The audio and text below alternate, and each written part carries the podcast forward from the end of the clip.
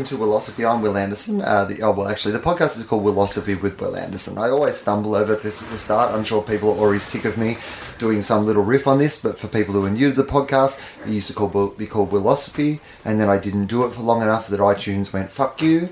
Uh, so then basically the easiest thing to do rather than get it restarted was that I had to start a whole new podcast. So it's now officially called Willosophy with Will Anderson. I sometimes have people messaging me on the internet and stuff going, I can't download the new episodes. And that's because they're on the old feed that doesn't download anymore. So uh, to be honest, I'm probably giving you information you don't need because you found it. You're listening to this. But if you have an idiot friend, you might need to explain it to them. They might not be an idiot. They might just be naive. They might not have. Se- anyway, this is getting longer every week and it is completely unnecessary. All I was really going to say was hi, welcome to the show. Hey, uh, person who's my guest today, um, who are you? I'm Alice Fraser. I am uh, deliberately difficult to sum up. When you say deliberately difficult, what do you mean deliberately difficult? Well, I just, I think uh, I've always um, wanted to be difficult to sum up because I, I don't know things that things that are not predictable interest me. Okay, but is it a style? Do you say you want you want to be? Hard to uh, sum up. Like I feel like there's a difference in the world of being someone who is hard to sum up and being someone who deliberately sets out to be hard to sum up. And I'm not making a value judgment one way or the other, but I do think there is the distinction, and I'm interested in like the way that you phrase that and what your distinction is. Tell me more about that. I think it's the the summing up that I would say is the thing that I don't want to do because nothing fits. Like I would say I'm a comedian, but I don't think I'm that funny. I I I do comedy rather than am comedy. If you know, like it doesn't fit. I don't feel like that. I don't feel like I'm a writer because I haven't published a book or anything. I don't. I you know I'm.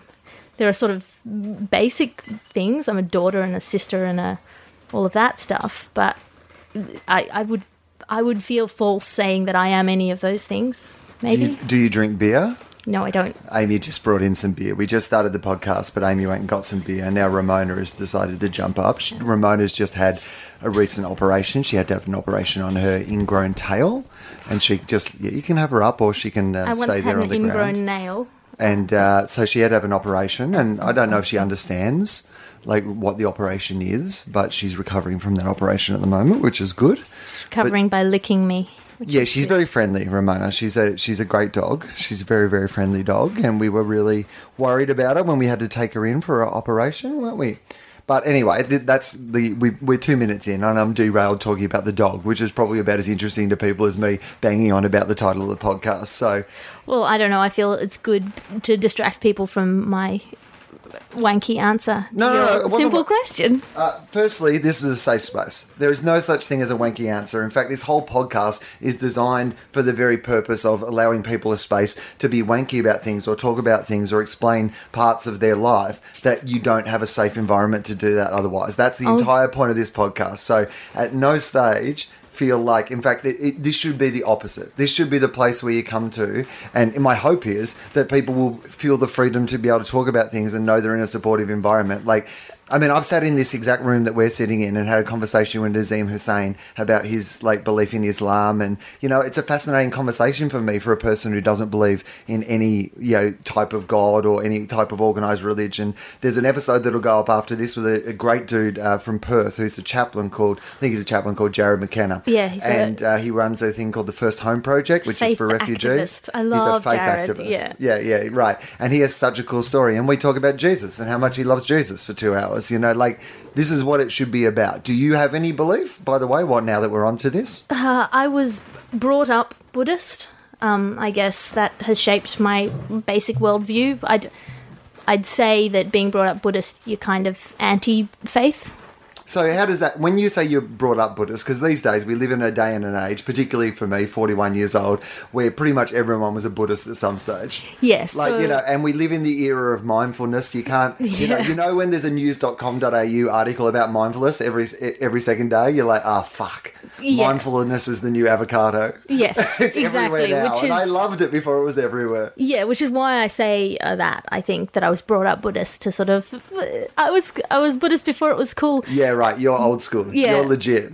Well, I I my dad. I loved your one hand clapping before your new yeah, hand. exactly, exactly. I um, my dad was Jewish, uh, the son of a Holocaust survivor, Uh-huh. and he obviously, well, not obviously, but it's pretty understandable. He didn't really believe in God.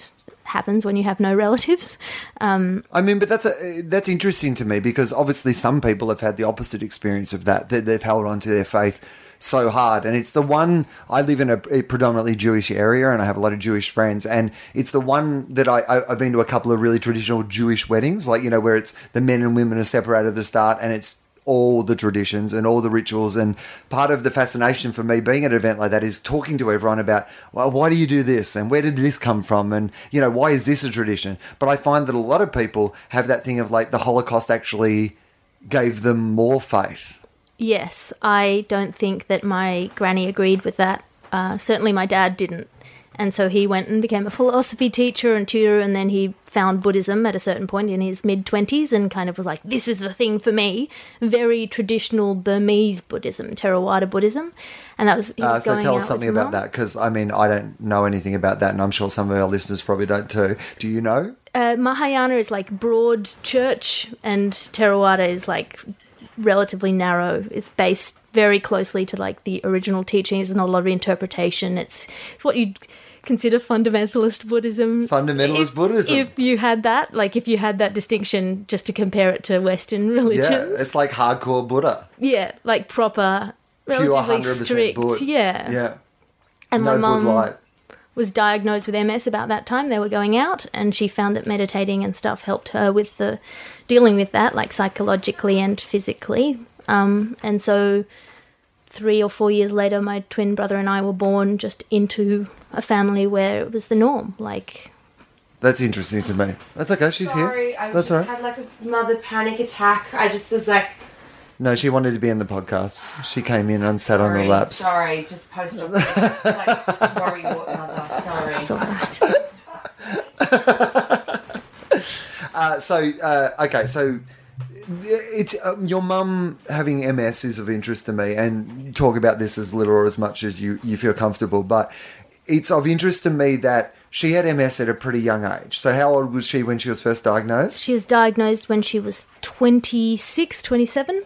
And for those of us who don't know much about MS, or like you know, I mean, you know, like I, I grew up as a kid doing the MS readathon, and you know, I have had a familiar, like Oh you know, man, I used to do the MS Readathon and I made so much money and I didn't realize till like last year or the year before, I'd go around asking people like you can sponsor me per book but I'm quite a fast reader and they would all give me just stacks of cash and I didn't realize mum's just 5 feet behind me leaning on her stick Yeah. like Oh, by the way, my mu- I'm an it's just- adorable child Yeah, it's who just- loves reading. it's like and mafia my tactics. mum has. What I'm really doing is I'm reading books to help try to save my mum's life. Got Yeah. a dollar? Yeah. Good pitch though. I just didn't realize why people were so generous like right, you were just like people. People, People- respond to me. yeah people people are really encouraging me with my reading like this is great And did you read all the books? You did actually read all the books. yeah. You weren't one of those people who said you were reading the books in the MS Readathon and then just uh, took the I've- money, didn't read the books. No, I've always been a giant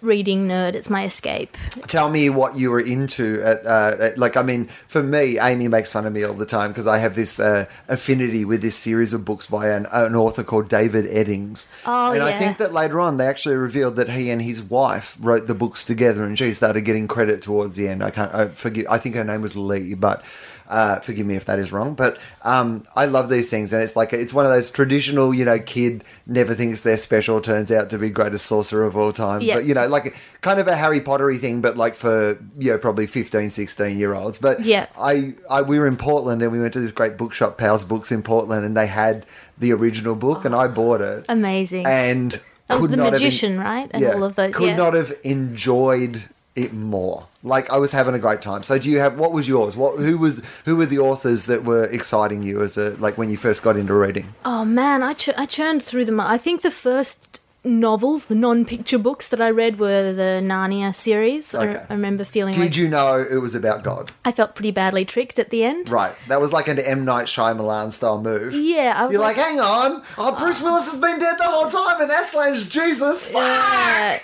I thought always thought that if you were a religious person, like a Christian, that would have been an awesome. best, that would have been amazing. You're like, oh my god, it's all the whole time I've been. You're like, absolutely right. it would have been so good. That Because was that's like me finding out that like Batman is like a, a Western Bulldog supporter. Yeah. like if the reveal at the end is that oh what have you done, Winnie? What's going on? Oh you poured out my water so that you can drink it off the floor. Well that's good when there's electronics around everywhere. Well done. Um, that's okay. She can do that, and I'll just keep drinking my beer. That's good. And hope that I don't electrocute myself in the process of this uh, interview. But what a way to go! I mean, I'd get a show out of it. I mean, I got to say, yeah, there's another show for you. Uh, well, talk to me about that. I, we'll, we'll skip all over the place because there's lots of things I want to talk to you about. But um, you wrote a show that at least dealt i partly uh, with your mother. Yes. Uh, can, can you tell people about that? I can. I'm gonna put it out. I think in a vi- video form. I ha- got it filmed. Um, but I.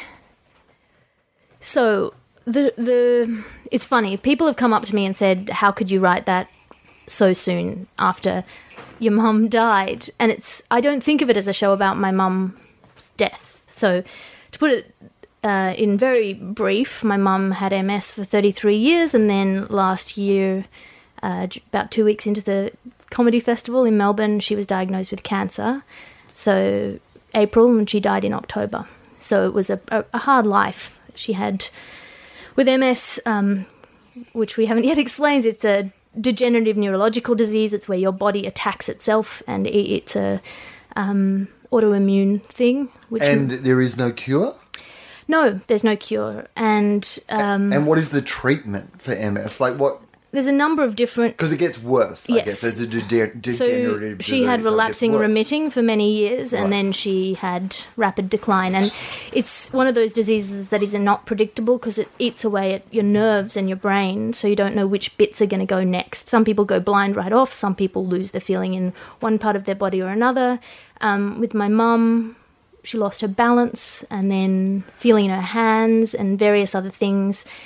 Uh, then she had some like about five or six years ago, maybe longer, she started getting psycho things like um, uh, psychosis and de- depression up and down and uh, impulse control and what they call emotional lability, which means lability, not emotional ability, but emotional lability, which means going up and down in your emotions for no apparent reason or re- overreacting to things. I mean that it must be terrible to be out of control of both your body but also your emotions. Like I mean, as someone in my past who uh, you know had a good time, went you know partied a bit in my like you know well actually more than a bit in like my twenties and stuff. Like you got used to that idea that there was a debt to pay for any fun that you had. So like if you if it was Tuesday and suddenly like I used to joke about the fact that doing breakfast radio and partying on the weekends.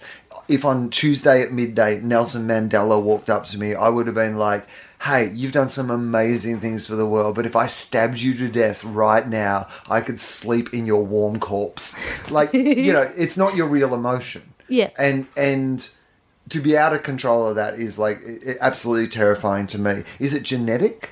It there is a genetic component, but it's not high. So she was diagnosed before we were born, and that was part of what my parents decided, among other things. because that's a Uh, big thing and i uh, that was something that i was kind of working towards was this idea of she had it before she had children Yeah. and i that must have been a huge decision for them did they have they t- spoken to you about that did they speak to you about that like was that something that you guys had conversations about So one thing is that having getting pregnant slows the disease, Uh-huh. and back when she was diagnosed, there was not a lot of treatment available. So that was a good thing. We were um, medicinal. right Uh, a lot of people are having babies recreationally Yeah. but it's good that you can get like a, no no mine's medicinal Yeah, yeah it's like pop. um, yeah, yeah. Basically, i've got my card no i'm just having a baby because this is good Yeah, right. And and my dad uh, signed up for it. In you don't really think that well of your parents, and you think better of them as you get older. I think. when you understand When I was like, oh my god, he signed up. He didn't know how long she would live for or how bad it would get up get. and he thought, you know, maybe she would die within five years, which is one thing to sign up for. It ended up being that he signed up for looking after her for 33 years. And he could have, like, that was what he signed up for as well. He signed up for anything. And how aware of it, that at the time do you think he was? Like, eh, did you get any sense of that? Eh, like, you know, did, did he really get that idea of like, oh, this is my life. I'm choosing right now that I'm probably like, yeah, most likely I'm going to see the person I love most in the world die in front of me in some form or another. We may have children. I may raise like you know these kids by myself, Yeah. or I may be you know a carer. I may be giving my life over to being you know like I mean at least in you know one aspect of your life, a big component of your life. Do you think that he had a real sense of that even at the time? I think he did. I th- uh, no, yes and no. Like you can't imagine that. You Of course you can't imagine. No, I mean, of imagine, course. Like there's this one. Everything is harder than you think it'll be. Yeah. but there's no reason not to do it. No, exactly. And I mean, there was just this moment when Henry and I, my brother and I, were doing our HSC, and there was an accident in the bathroom upstairs that led to um, a poo coming down uh, over the over the landing and across the ceiling and onto the desk where we were working opposite one another. And and I just remember like Henry ran upstairs and like closed off the shower and everything and and got mum to bed and and then I just remember cleaning shit off the ceiling with him and just kind of going into this hysterical zone where we were like, you can't, like, this is, how did, how is this our life? You know? Let, let's talk about this and we'll get to the show because now that we've planted that idea, uh, you know, I think it'd be nice to walk through some of this. When you're a kid and you have a parent who is uh, different, like, you know, to other kids, you know, parents. Um, you know, because I assume that most of the the kids you know are essentially their parents are essentially healthy in an essentially kind of vague general way. Everyone has their own issues and problems and Yeah. hidden pains and a million other things you wouldn't know about. But this is a visible and you know, like you know, this is you was it just normal to you because it had always just been part of your life or did other kids find it weird did was there any times where you resented the fact that mum was you know sick you know like uh, w- tell me tell me some of what that was like it's interesting. whatever that i- is I think we felt relatively lucky as a family in that all of our problems were on the surface. Okay. It's quite easy, or maybe not. Uh, it's quite easy to put your problems aside as a teenager or whatever. You know, oh, I don't feel like. You, well, there's something to deal with, and there's something that you. you there- there's an enemy that you're united against, so you can't make your parents into the enemy because you're working together.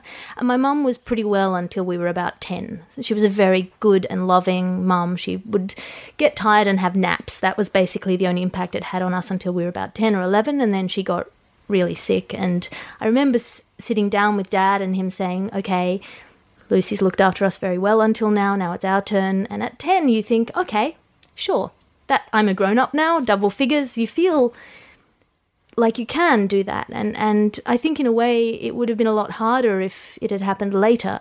Because when you're 10, your whole life is hanging out with your parents. Like you don't know, you don't have, you don't resent that. It's just okay. This is my job now, and I've got your your idea of duty and, and sort of family is is much simpler and clearer, and you don't have all these complicated hormones and everything going up and down. Um, it didn't really bother me. I I didn't talk about it until I got to uni. I was very kind of because my dad was very like this very up and down patriarchal stoic figure. I thought that was just how you had to be, and so I I was a weird kid at school, and I got bullied for it.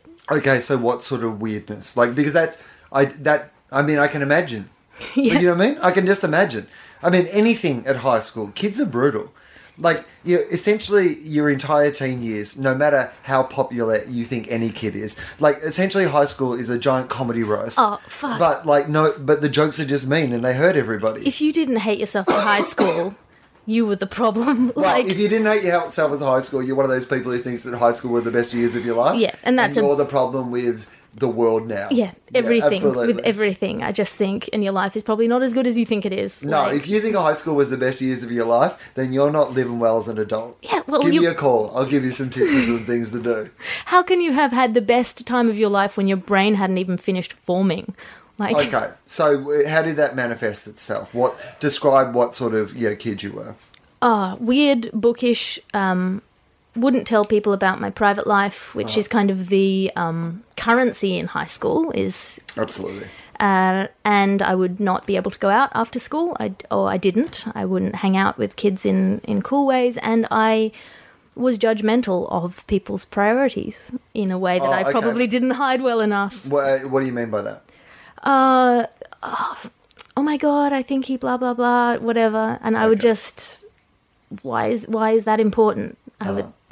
And I was a I, I guess Which, in the context of the kid you were and the world you were living, of course. yeah, Why is that important? It's not. it's it's not But at the same time, like everybody's living. I, I, like I'll give you just a really pop culture analogy to this. When I'm touring the world doing stand up and stuff, I never watch reality TV. Yeah. Like it's just not something that's part of my life. Yeah, so I'll come back to Australian people like, hey, The Bachelor or The Voice or Big Brother or whatever, and I'm like, I just don't know. Yeah. I literally don't know because I've not engaged in that in any way because that is just fluffery. Yeah. It makes no sense. But I've been back here doing Gruen. I'm incredibly busy at the moment. Most of my life is filled with these, like, I mean, I spent three hours this afternoon looking at fucking ISIS, you know, suicide fucking videos because we're going to talk about ISIS and terrorism on the show and we have to do all the research.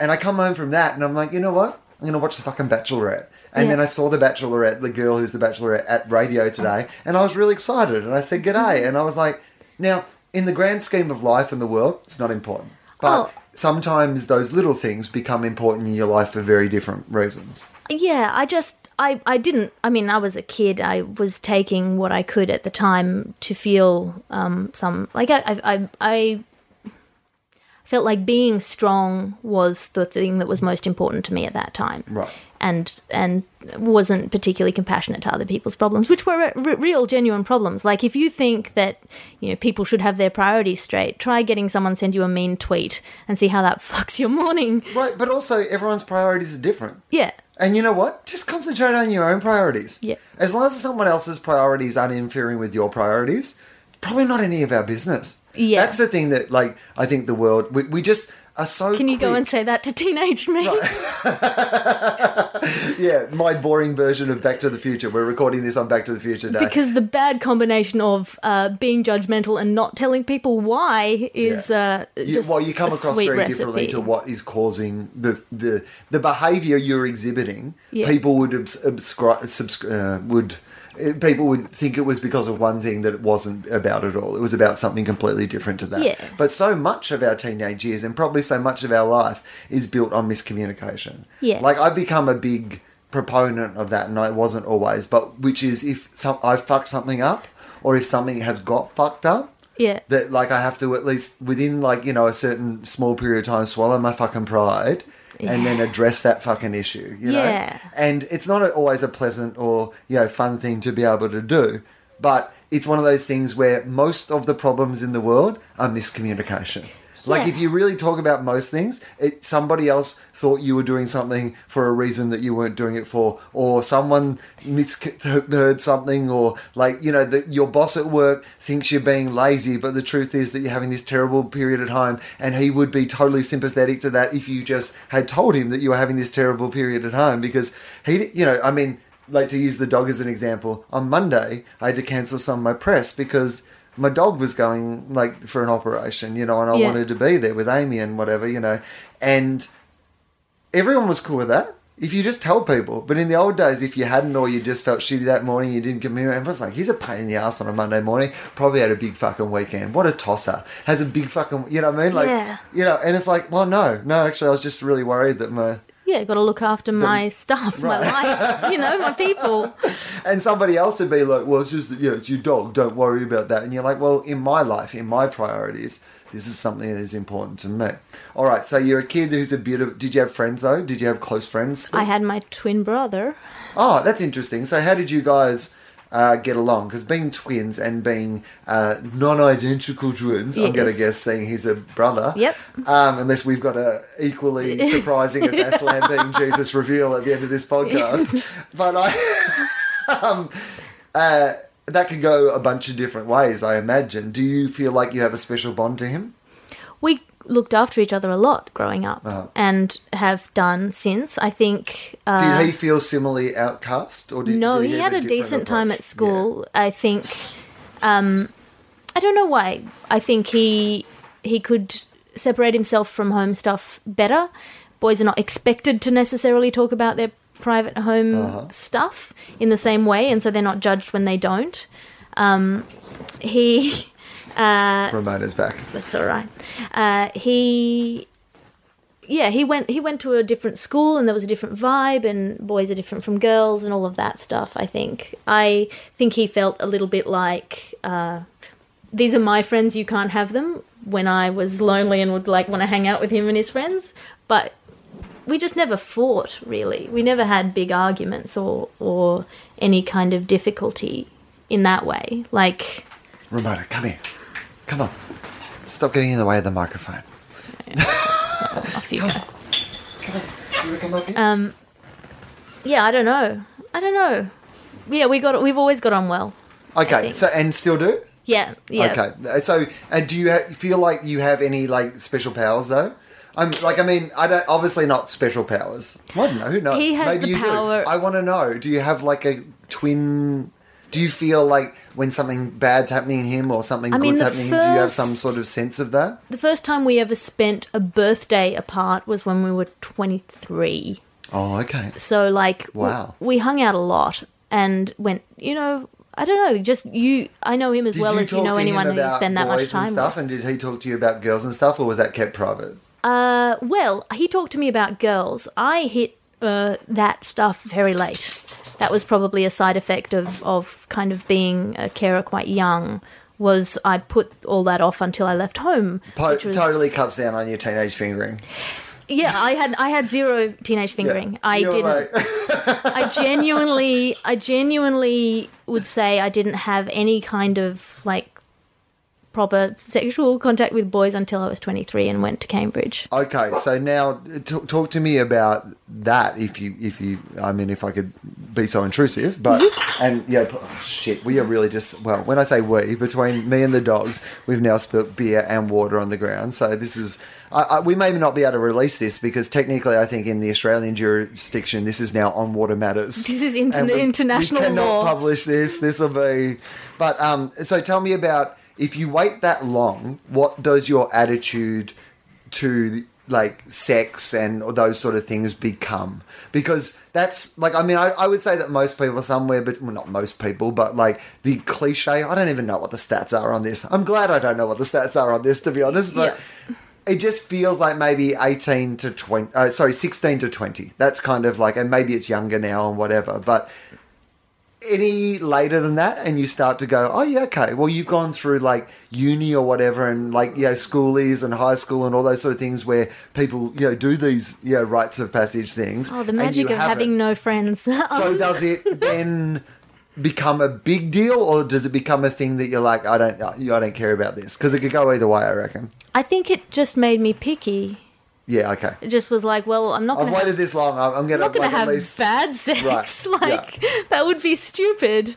Um, but yeah, it's like I, I've been. Yeah, it's like I might as well have a good meal. Yeah. if I'm gonna have a meal, I might as well you have a good meal. you right? get past a certain point of just like there's a there's a point where for you my first go, meal ever, I'm not going to get like something out of a bain-marie at three o'clock in the morning just because I'm drunk and on the way home. Well, I hit.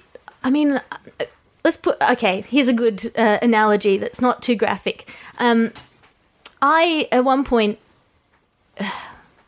when you don't have any experience, everything becomes quite amazing and intense and a big deal. So you want to kind of experience it at, at a pace, Right. Right, at, at like a so you can enjoy each part of it, right?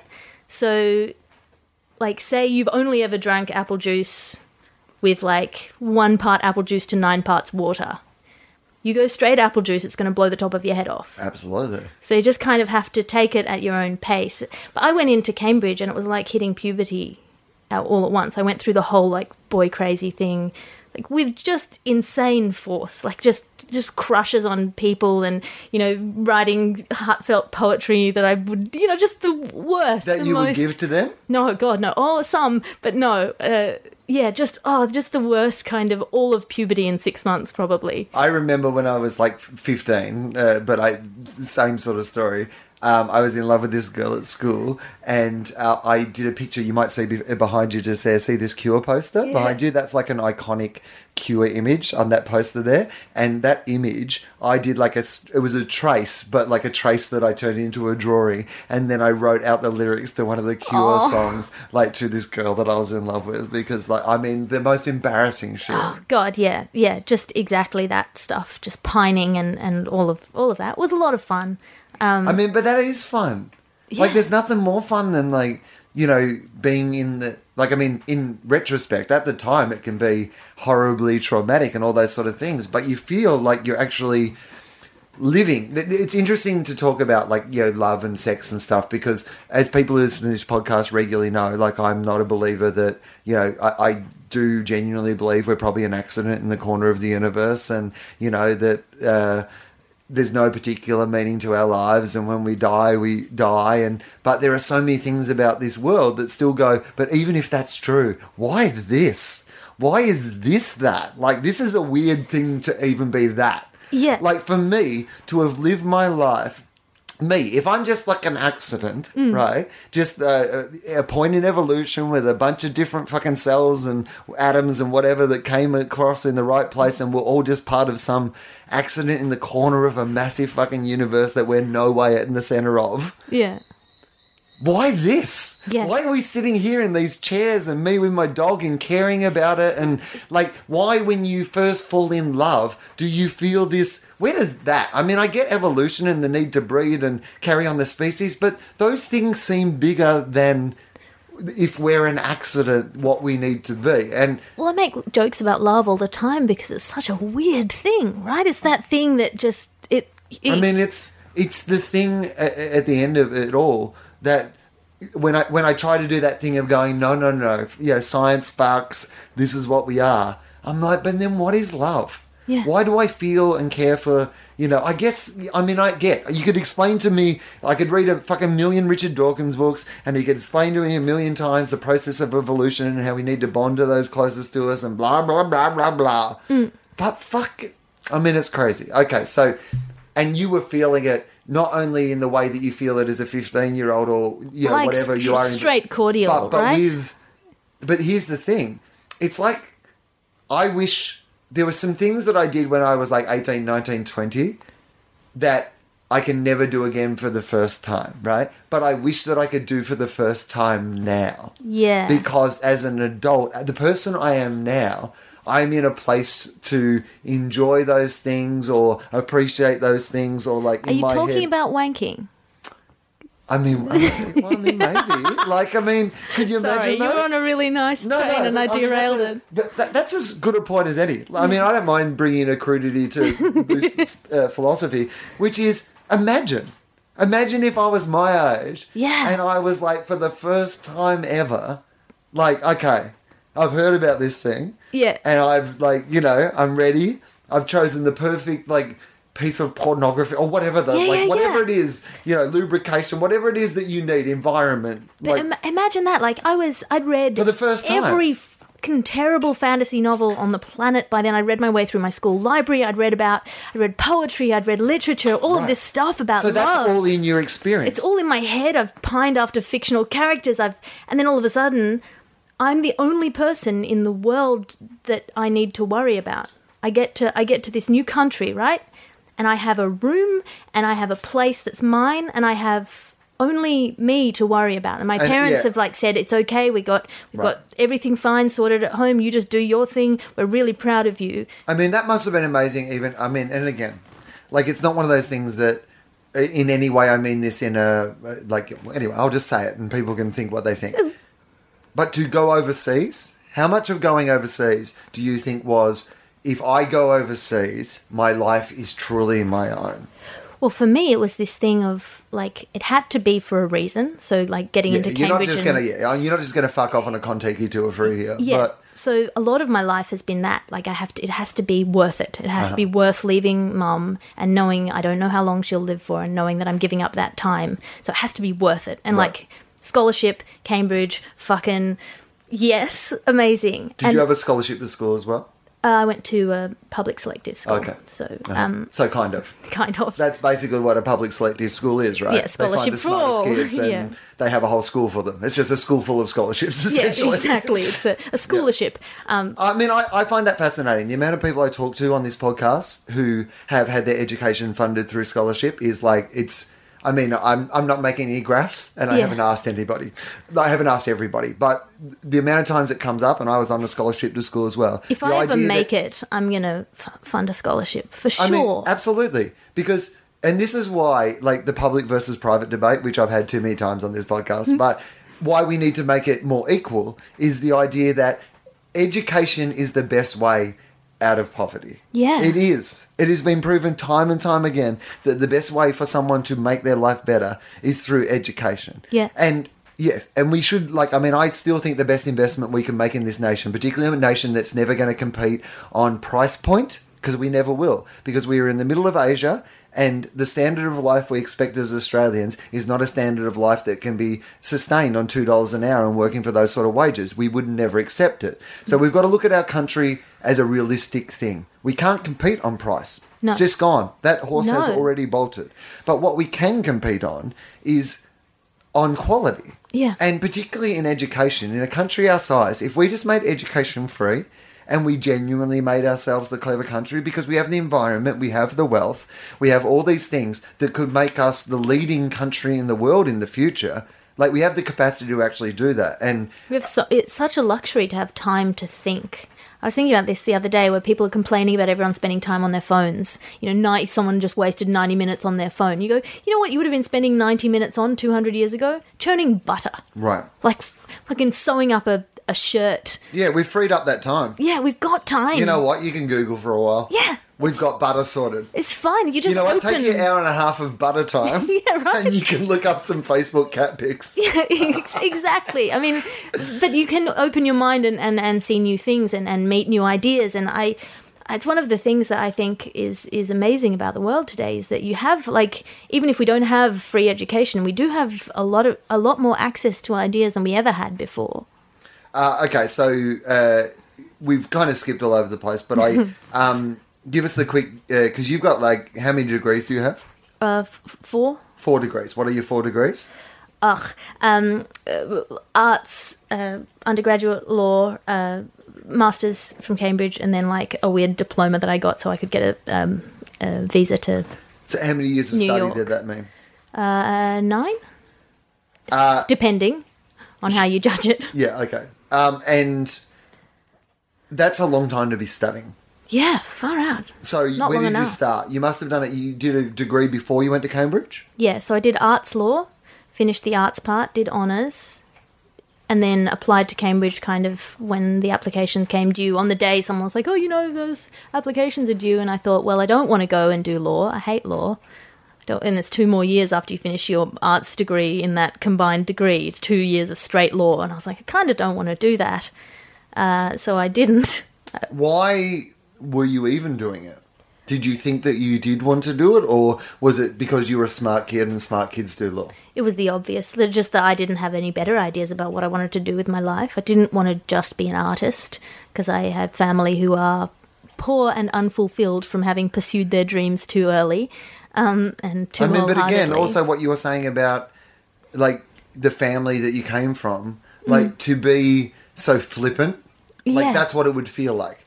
I mean, I've said this many times before on the podcast, and again, uh, I say it through the prism of I say I'm saying this now, and it's very easy for me, particularly the way my brain works, to rewrite my own history uh, through the prism of who I am now and how I think of myself now. Yeah, it's very easy to draw a line back from anywhere, right? Oh, absolutely. But also, I do it all the time because my entire life is taking things that actually happened and turning them into parables or stories or fables or whatever. And I tell the fables many more times than I ever tell the truth, and it all gets a mud- bit muddy on the journey, you know. But that's what people are for. Like, that's what we do. We're storytelling people. I mean, we all do that, but I think that perhaps you know I'm even egging the you know the Yeah. pot a little bit more on this. But I do honestly believe, on reflection, that the reason that I because I was a kid who um, the thing that I am good at is comprehension.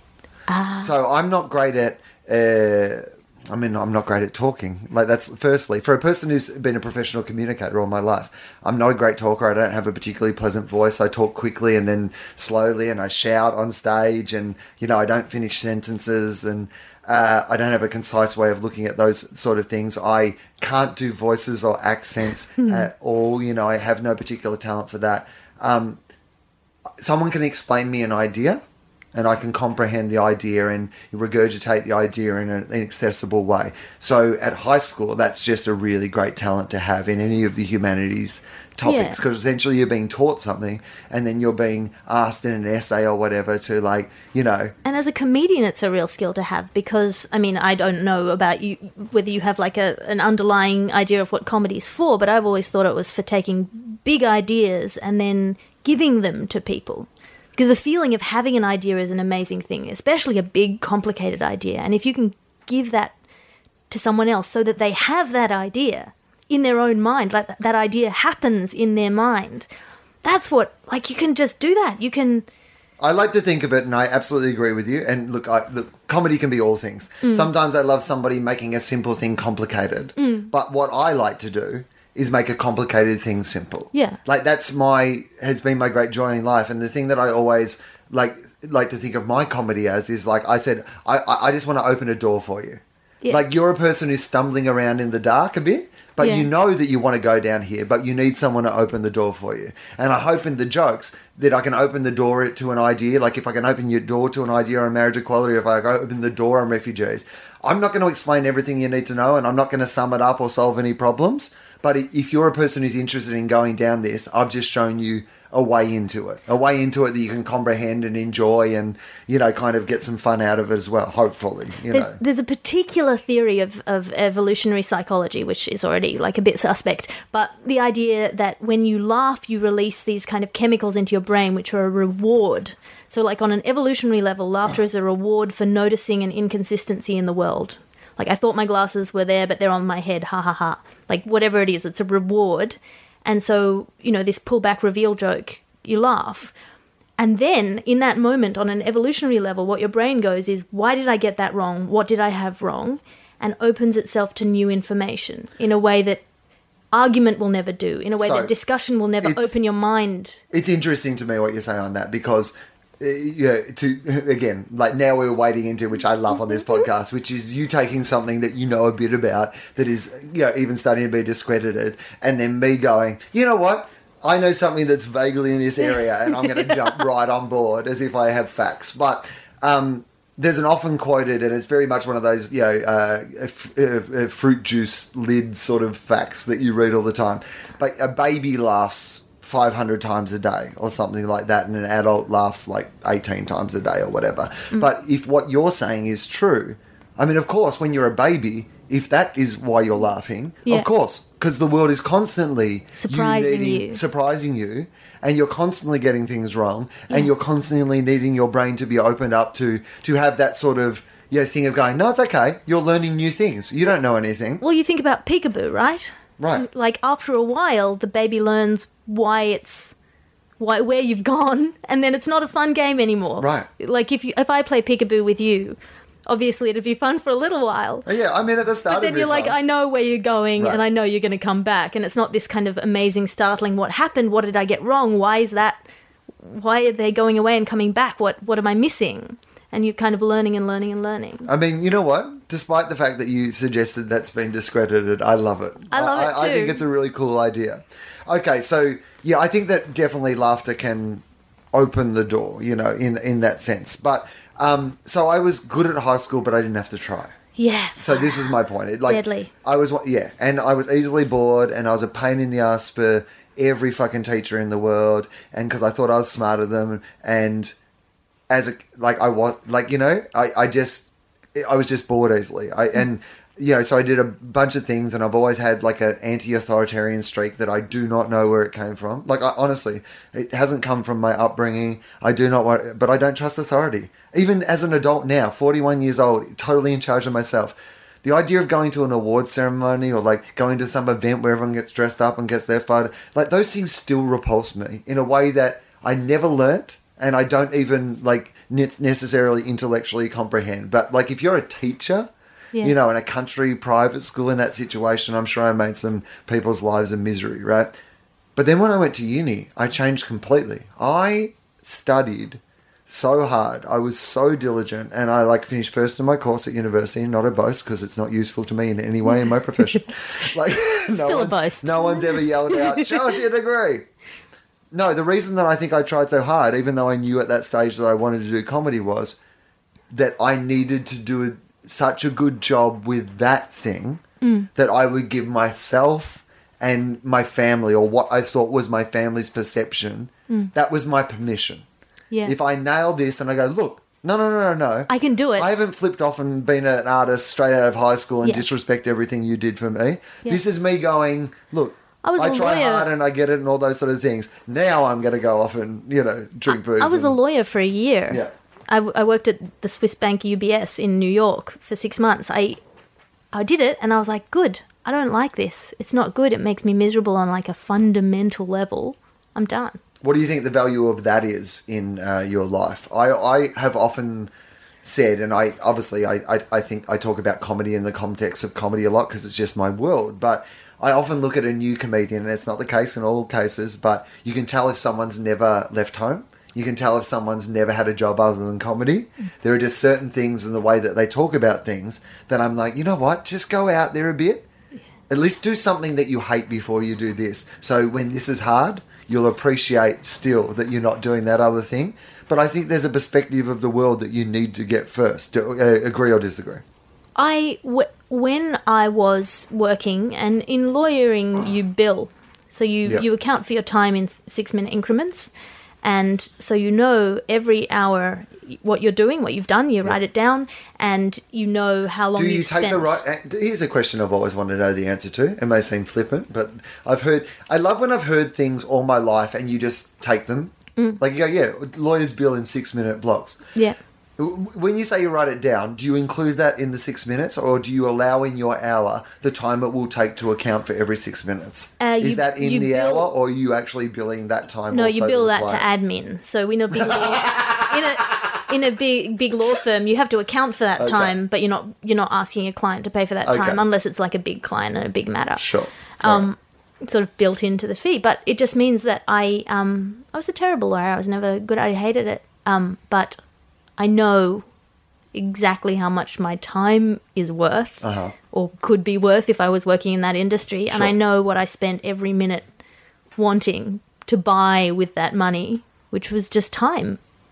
You know, if I say, okay, a, a young lawyer bills out at about 330 bucks an hour. That's Uh-huh. what the company will bill you out at. You don't take that home. That's a, you take very very small uh, proportion of that home. Okay, that But got you used to a life in showbiz. Yeah, right?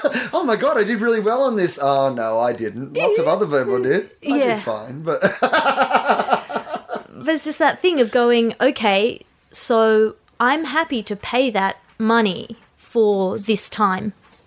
yeah. Just to have time Sure. is such a, a luxury. Like it's such a and that's what I think of as what I've bought by giving up that career is I've bought freedom. It's interesting, isn't it? Like, I mean, I think about this a lot. I took a year off the television show, obviously last year, to be able to dedicate to stand up. And as much as I've loved being back doing the TV show, and I always hesitate to talk about this because I feel like it seems ungrateful. Mm. I'm very grateful for the opportunity that television show has given me, and I love doing it. Mm. But I also, whenever I am doing it, all I miss is my time to spend on the thing that I really enjoy doing. Yeah. And no amount of money and no amount of whatever else, like you, you're jealous of the time. Yeah. I, I a couple of years ago, I made some major decisions in my life to give up a whole bunch of money to just have more time, and I've never felt happier. Yeah, Uh, because what do you, and also because I think there are a lot of people making a, a bad bet, and I talk about this in my show. The bet that if you spend your life, the majority of your life, working on something you don't enjoy, you're betting with your life that by the time you get to retirement, you won't be sick. You won't have a sick spouse or a sick child or a sick parent, and you'll be as capable of enjoying yourself when you retire as you are now. When, and I say in the joke, when you remember what it was like to eat an ice cream in the sun when you were three. Like, Well, I mean, I've always been a proponent. One of my friends uh, has just got a, a, a great job, and like a really for the first time in his life. Um, it's not my news to reveal, but I'm sure that he'll reveal, it in his own time. But um, it's a really solid, you know, well-paid job. He has to move and get a new apartment, and he's at a point in his life where I was just like, you know what? You got a bit of money now, and you deserve this. You've worked really hard to get to this point. Like, he's like, oh, well, maybe I should put some of this money aside and blah, blah, blah, blah, blah. And I'm like, you know what? You never know what's going to happen. You're not, it's not like he's going to spend it all on, you know, but I was like, buy somewhere now. I mean, you know, rent somewhere now that you like and you want to live in. Because this idea, and I'm not here to mock anyone's life, by the way, but this idea that these people who go and live somewhere they hate for 20 years so they can pay off this mortgage to then eventually with this idea that eventually when they've paid off their house they'll buy a place back where that place that you wanted to live well you'd hate that if you move back there now Yeah. All the things you loved about it 20 years ago are the things you'd hate about it now i'm a big proponent of kind of going you know i mean always with an eye on the future i'm not like you know live like there's no tomorrow but there is a certain aspect of you never know what's going to happen Well, maybe there is no tomorrow. So, like, maybe put put your eggs in both baskets. I just haven't haven't ever really believed in the future in that way. My mum was super talented and had so much potential, and then spent the rest of her life getting sicker and sicker and sicker and losing all of the things that she thought made her special at any rate like the, all of her brilliance and, and, and talent and musicality and languages and all of those things just kind of went away even eventually the desire to be creative right like I can't say that tomorrow I'm gonna have that. or That so why should I? I don't know. I mean, I, I, I think a lot, and it came back to mindfulness, which is fun, but um, I think a lot about that idea of living in the moment. And I, I want to be as present as possible. But the thing that I had to reconcile in my mind is that living in the moment doesn't mean living like there's no other moment. No, Living in the moment means appreciating and having a context of what the the ramifications of your actions are. I was Yeah. I was talking about about drugs recently with a friend. I've never been in a position in my life to be able to take more recreational drugs than I ever have been. I Yeah. have a good income. I have heaps of spare time where I don't have to go to an office or anything. I don't have any like, you know, component to my jobs or anything that would like, you know, I mean, once I finish the television, whatever. But I don't do that because mm. I have other things in my life that are more important. If I was living like there was no tomorrow, you'd probably just go, well, fuck it. Let's empty the bank account, have a big party, and go out with a bang.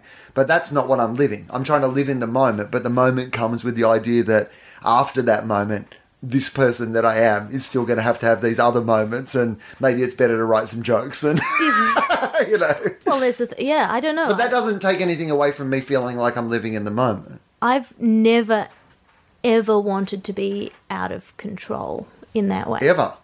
Well- Do you drink Well, no, I don't. at all? No. Have you ever? No, Never had one. Never. And you Never my- say never. you I, I'm not oh, saying no, I won't so far tomorrow. you haven't but so far one. I haven't. Uh, that's interesting to me. Uh, my my dad has never had a drink either. Yeah. Uh, were you anti-alcohol because of uh, like effects of it that you'd seen, or you just it wasn't for you? Because dad's got no. Dad can sit with people like at the cricket club at midnight, and they're all drunk, and you Yeah. know, and he, he's fine. Like he's I'm- he's just one of those people who didn't really ever need alcohol. Whereas if I was at midnight at the cricket club and everyone else was drunk and I was sober, uh, well, I wouldn't be there. That's the truth. I don't know. If everyone around me was not drinking, I might drink. But there's a freedom that happens when everyone around you's drinking that you can just be a bit weird and, and everyone will just kind of take it on the chin. Uh-huh. I quite like that about drinking. I don't I'm not I don't object to it as a on a principle level. Um, I just you know I I that thing of being uh, out of control, of falling over or slurring your words, or all of that was for me. That was a really sad thing to watch. That was a the sign or the sing- signal of of mum right. dying slowly. No, absolutely. So why would I- many of the things that I enjoy about like th- those things you've described, like you know, I mean, I, it, you know, I mean, it doesn't have to be fucking drugs or alcohol, Mm. although in a lot of cases in my life it has been those things. But like skydiving or anything where like you're taking your life for granted, Yeah, like because that's what it is. Like I get that. I get that there's an indulgence in taking like a drug that you don't know where it came from that could, you know, de- uh, kill you. But if not that, like put you in an environment where you say something stupid or do something stupid or whatever. That if you uh, like, yeah, appreciate like you've seen those sort of things, you'd be like, that seems very fucking self indulgent. Yeah, and, and, it's when I say self-indulgent, it's not like I am judging somebody else. No, I was. I was judging me because the through your eyes. no, no, no, because I don't want you to do that. Look, I if I'm, I spent I'm, I'm comfortable. I'm drinking beer while we do this. It's fine. if I spent three hundred dollars on a, a ticket to a grand final game, I don't know how much they cost. I it would be a waste of money. Good deal. It- okay, Yeah. more than three hundred No, no, dollars yeah. on a grand final Right. game, it would be a waste of money for me. I wouldn't enjoy it. I wouldn't be able to appreciate it. I wouldn't find any happiness in it. But it would be a good uh, expenditure for somebody else. In the same way that like every diet is not a universal diet. If you go vegan, you might spend six months before you get anemic and weak and need to eat meat again. Someone else might thrive on it. Like life is I not. you're, what you're trying to say is, in the immortal words of Diff'rent Strokes, what might be right for you may not be right for some. But it, it just won't be. It's not that it might not be. It won't, It won't be. You have Can't to. possibly be. What makes me happy will make you miserable. There are people in the law firm that I left who are happy Doing the exact same thing that you despise. doing the stuff that if I'd done it for five years, I would have genuinely been suicidal. I could feel it eating away at myself. No, but I love this, I- and I love your thought on this because it's a theme that comes up a lot, and it's one that I really uh, dig, which is this idea that you know the the problem with this world in a lot of ways is we think, and it's basically the reason I started this podcast was I knew a lot of interesting people, and I thought I bet if I talk to them all. None of them will say the same shit. And people from external might go, oh, they're all people at similar points in their life or like who have had similar. And everyone is different and everyone's like turned on by different things and everyone's turned off by different things and and this idea that we're, you know that we don't acknowledge that constantly Yeah. that we don't go oh yeah Or none of these we- none of these rules are going to work for everyone Or that we put moral judgment. Like, if I go out and I get sunburned in 15 minutes, and you go out and you get sunburned in half an hour or 45 minutes, or you're just not get the kind of person who gets sunburned, you don't then look at me and be like, "Pff, weak. right Like, you don't. You don't. It's just we're constituted differently. We have different chemicals. We have different different joys and different miseries. Like, and we've all made different choices. Yeah. But uh, do are you jealous of people? This is an interesting one to me, which is one of the great things that I had to get over in my life, and I don't think this was a big thing for me, but it's definitely something that I've let go of. Is being upset at people for doing things that you know that aren't things that I believe or do or whatever, or the, or getting jealous of people, you know, getting jobs that I wouldn't have even wanted. Like you know, what I try to do now is only judge my life through like oh. Uh, ah, no, no, good job. Oh no, that's right. There we go. Look at that. Um, I uh, I think it's still recording. so there's my notes that I made on Oh, the nice. bus on the way. Oh, here. you made notes. Well, I, like thought this. of think- things that I would want to say, and I, I said think- none of them. So. Well, that's all right. We haven't we, we haven't. I haven't even asked you what your philosophy is yet, and we're fifty-seven minutes in, so Good. we'll get there. Um, uh, I guess this idea of acknowledging to ourselves that we're all different and that we all have different priorities, Yeah. and then, uh, like, what am I trying to say? Then applying that to the world. So Yeah. then applying to the world the idea that everybody else also has a different set of priorities to us and that we have to in all our interactions with other people acknowledge the fact that we might not both be able to achieve the same thing we might not be trying to achieve the same thing Yeah, and sometimes you do have to, just for your own whatever. Sometimes you just have to go, no, I think I'm right. Sometimes. I think that I do it better than you. Sometimes that is what you come to in the end. But for the people playing at home Ramona is now back on Alice's lap Yep. after jumping on the uh, ottoman slash poof in the middle of the room uh, which has a recording device on it that doesn't have a back on the back of it because it's broken good. This is a real high class operation, is what I'm trying to say. Look, I don't even have a room to do my podcast in. Uh, okay, so um, I, I got a bit distracted, and uh, I apologise for that. But um, right. what do you feel? There must be something in your life. Because for me, like you know, without those releases, like you know, I mean, particularly pot, and I've t- spoken about this uh, before on the podcast. I didn't start start smoking pot until I was in my thirties, and it's the best thing that ever happened to my life. Yeah. the way that it's calmed me down as a human being, the way that it's enabled me to have an affordable and like you know mostly creative release on like getting home from a gig and being able to go to bed and sleep and be a functional human being. Like the person I am now versus the person I was beforehand. Like I don't think there would be anyone who says that it hasn't been anything but helpful to me. Doesn't mean it would be for everybody, but I wonder what it is in your life that fills that role because there still must be something. For some people, it's jogging, you know. For some people, it's running half marathons. My friend Mickey D, who's a brilliant stand-up comedian, used to be a real party guy, and now he's like an ultra marathon guy because you, you see it with Russell Brand. He was a heroin addict, and then he was a sex addict, and now he's a. uh, Then he was a religion addict, and now he's like, a, well, no, now he's like a. I guess for him, that crusade for the, The political stuff, the political yeah. stuff is now his passion, and he goes into everything like he's, you know what I mean? Like Yeah. that's his personality, and he replaces them. But I feel like everyone must have that release valve or that thing in some fashion. What is it for you?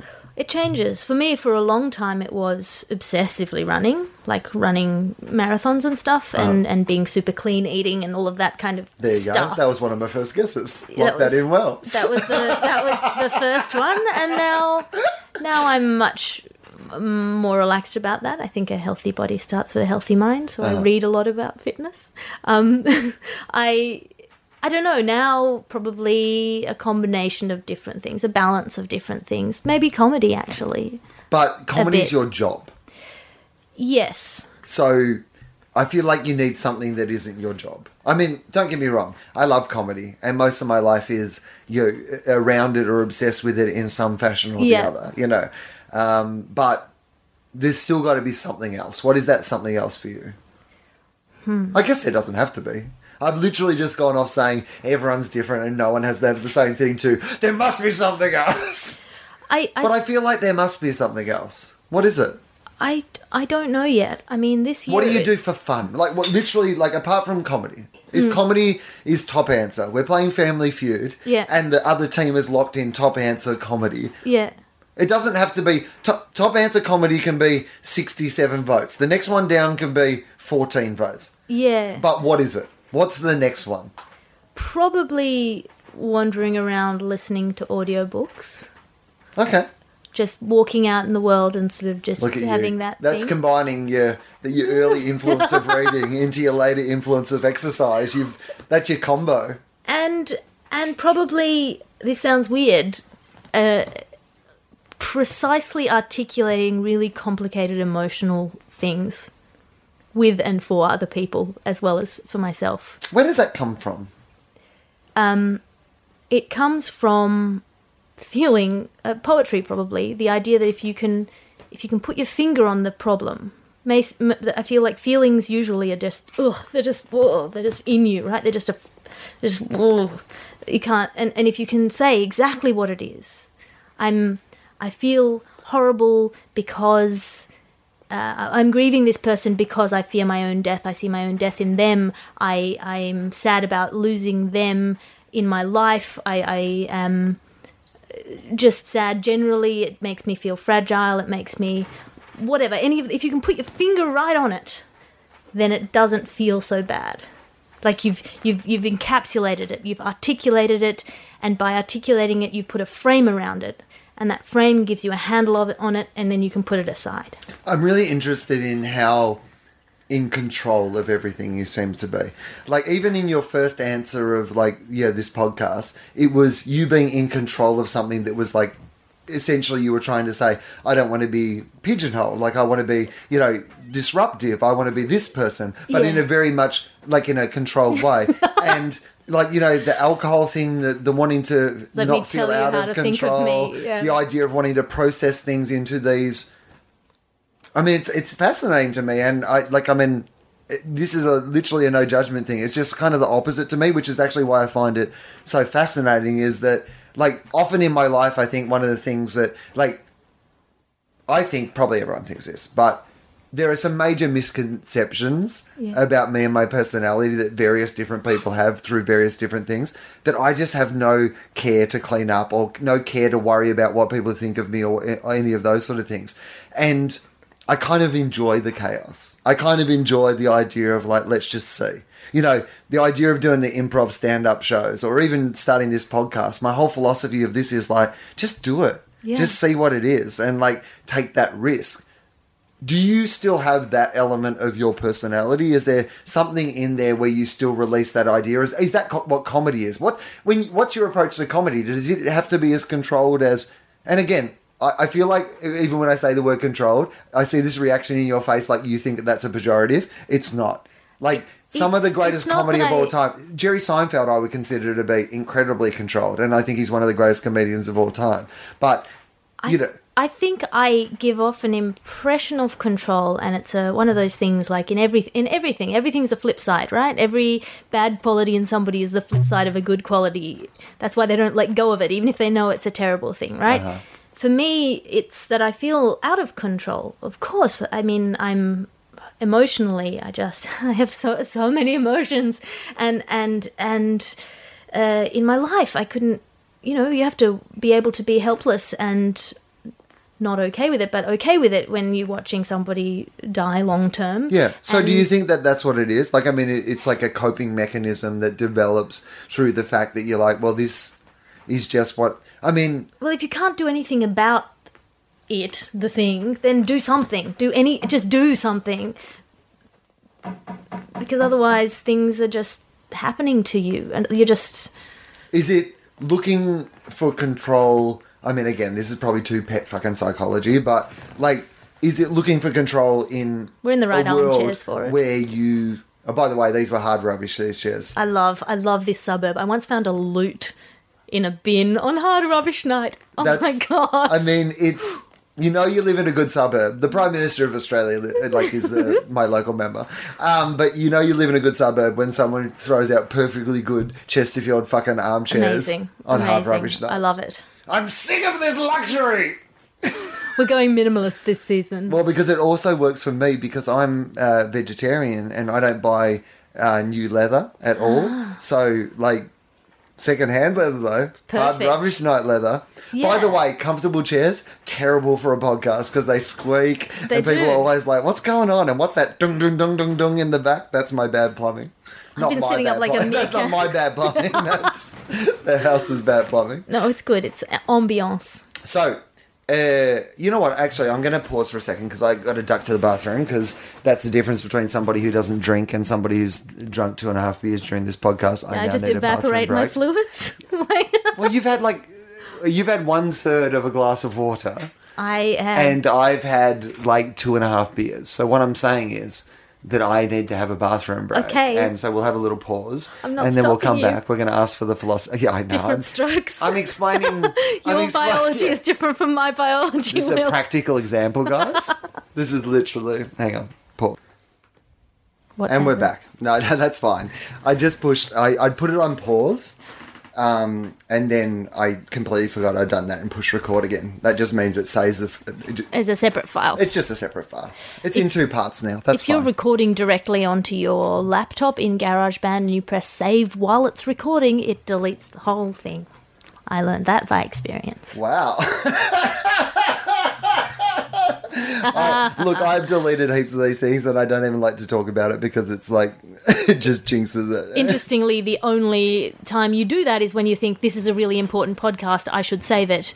I, I- won't wait till the end. I'll save it on the fly. And Yeah, I, I did one in this very room. It was the first one Ronny Chieng and I did together, and Ah. it's still one of my favorite podcasts I've ever done. and I love that man. he said so many lovely things, like to me as well, but not in a ter- like not in a terrible way. Just in a like, I was like, oh, that's nice, and we had a really good time with it. It was such a good podcast, and I lost it, and now he's on the Daily Show, and he'll probably be the biggest star in the world, and he'll be hosting the fucking Oscars, and I won't have that podcast of him saying nice things about me.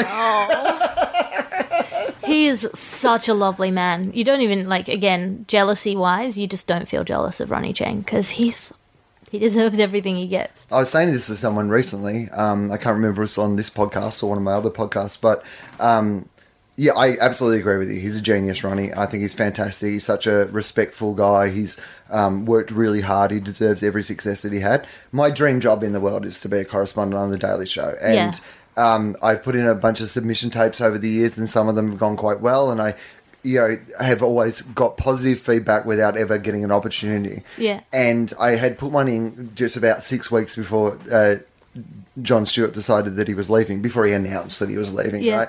And it was when they uh, gave, like, uh, when uh, Trevor Noah actually got his job as Yeah. a correspondent, who's now the host of the show. Amazing. And so I had put in a tape then and, and, and didn't get it again, but it was the happiest I'd ever been with an audition because they'll send you two pieces that are just their correspondent pieces, but you have to write your own piece as well and perform that. Yeah. And so I, the one I'd written, I was just really happy with. In fact, it became a chunk of my stand up saying they didn't like it.